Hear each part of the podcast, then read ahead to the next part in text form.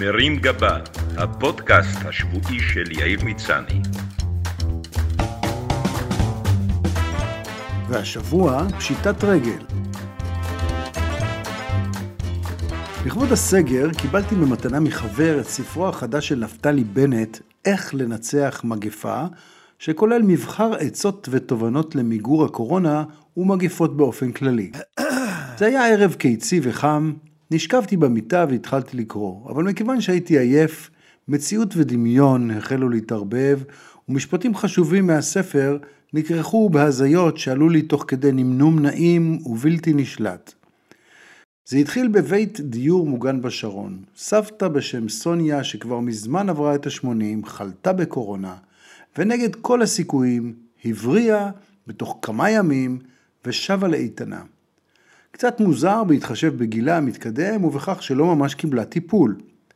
אף אחד מאנשי הצוות במקום לא הבין איך בדיוק זה קרה, אבל היא התעקשה שהסיבה להחלמה המוחלטת היא העובדה שמדי יום היא מקפידה לאכול שלוש מנות של רגל כרושה שהיא מכינה בעצמה לפי מתכון סודי. בון אפטי. מאז שהיא הבריאה, היא הכינה מנות רבות של המעדן לחבריה המסוגרים בבית האבות, ובתוך כמה שבועות החלימו כל הדיירים חולי הקורונה, ואנשים שכבר היו עם רגל וחצי בקבר, הבריאו בזכות רגל וחצי כרושות בצלחת.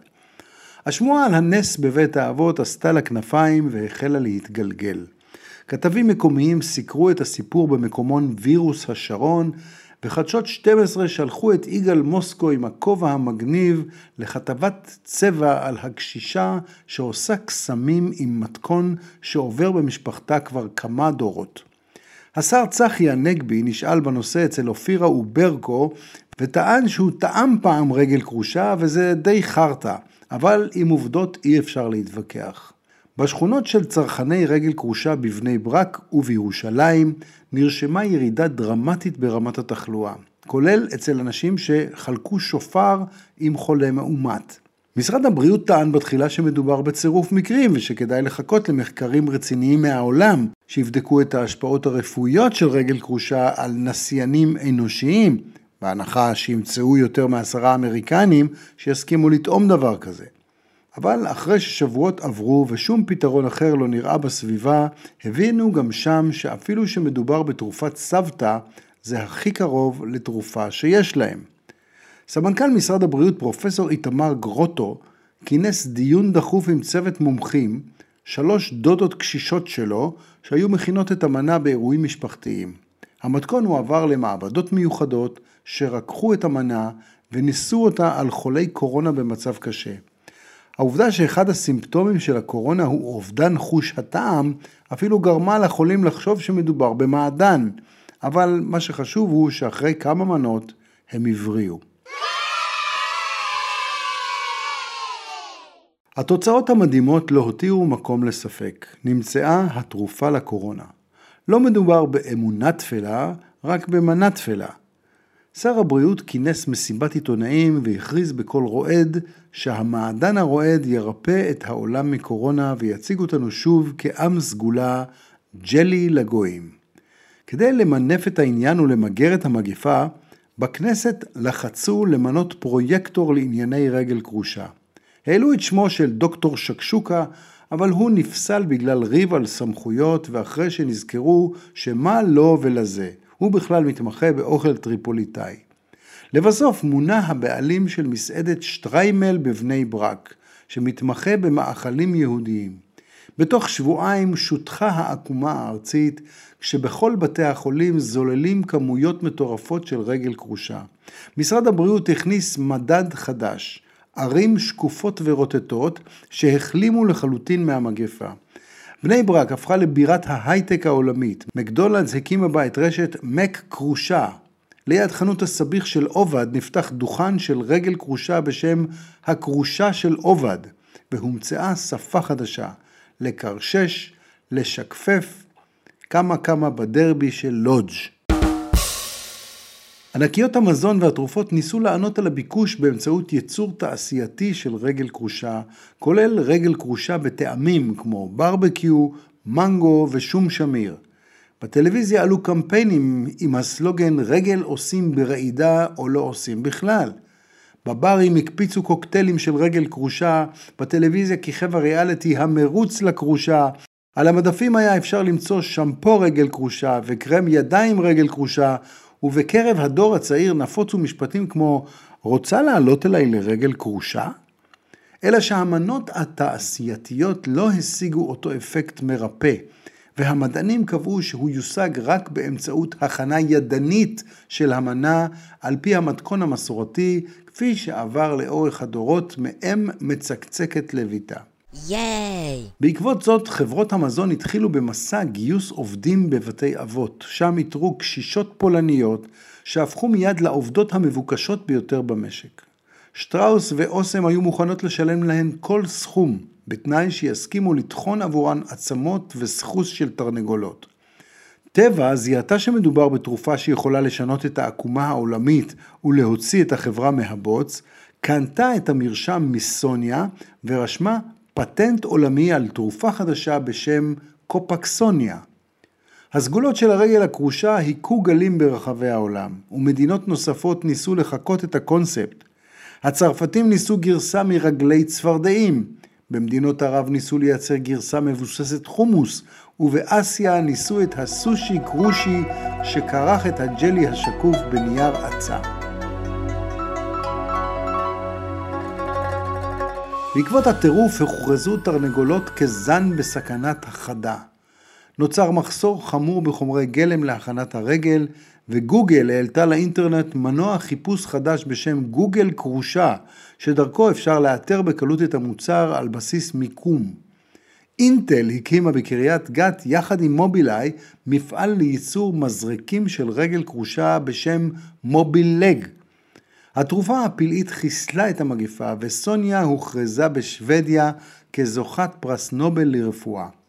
חברת הכנסת אסנת מארק, נציגת הממשלה בטקס, צולמה כשהיא רצה לפודיום לחבק אותה ולעשות סלפי. אבל לא הכל הלך חלק. רביב דרוקר פרסם ידיעה שלפיה ראש הממשלה נתניהו אישר למכור למצרים ולאמירויות את המתכון הסודי, ובכך פגע בעליונות הגסטרונומית של ישראל. היועץ המשפטי לממשלה הכריז שמדובר בעורבא פרח ושלשקר הזה אין רגליים. בנוסף, הרגל הכרושה סובלת אצלנו מאז ומתמיד מתדמית שלילית של מאכל גלותי, אשכנזי, רוטט וטפל. למרות ההוכחות הברורות לסגולותיו הבריאותיות, חלק מהחולים מענו לצרוך את התרופה, טענו שהם מעדיפים להמשיך לקדוח מחום מאשר לאכול ערימת ג'ל לשיער, והסבירו שמאכל שהיה פעם רגל של תרנגולת, מעלה בהם אסוציאציות לא נעימות מהתקופה שבהם היו תינוקות בלול ודרשו לקבל חוות דעת שנייה מרופא שאוהב חריימה. הפרשן אבישי בן חיים טען שהפופולריות של הרגל הכרושה היא ניסיון נוסף של ישראל הראשונה לכפות על ישראל השנייה את ההגמוניה האשכנזית הרועדת שלה ולדחוק את רגליהם של אנשים שמעדיפים מרק רגל תימני. אריה דרעי זיהה שיש כאן הזדמנות לכמה מנדטים והעלה קמפיין שבו הוא בז למאכלים הפולניים וטוען שציבור המזרחיים השקופים נרמס על ידי המאכלים השקופים והרוטטים של האשכנזים. העם התפלג לשניים בסוגיית הרגל הכרושה. אלפי ישראלים יצאו להפגין ברחובות, מניפים קופסאות פלסטיק שחורות ושלטים עם סיסמאות כמו רק לא רגל, רוטטים נמאסתם והון שלטון טעם של סבון. שקלתי להצטרף למפגינים, אבל אז התעוררתי מזיע כשרעייתי והבנות לצידי.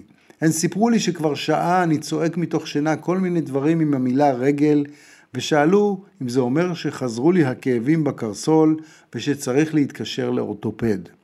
ניסיתי להסביר להן מה חלמתי, ושאני חושב ששווה לבדוק אם רגל כרושה באמת מרפאת קורונה. אבל הגברת הראשונה קטעה אותי והבהירה שבמקום לאורתופד היא מתקשרת לפסיכיאטר.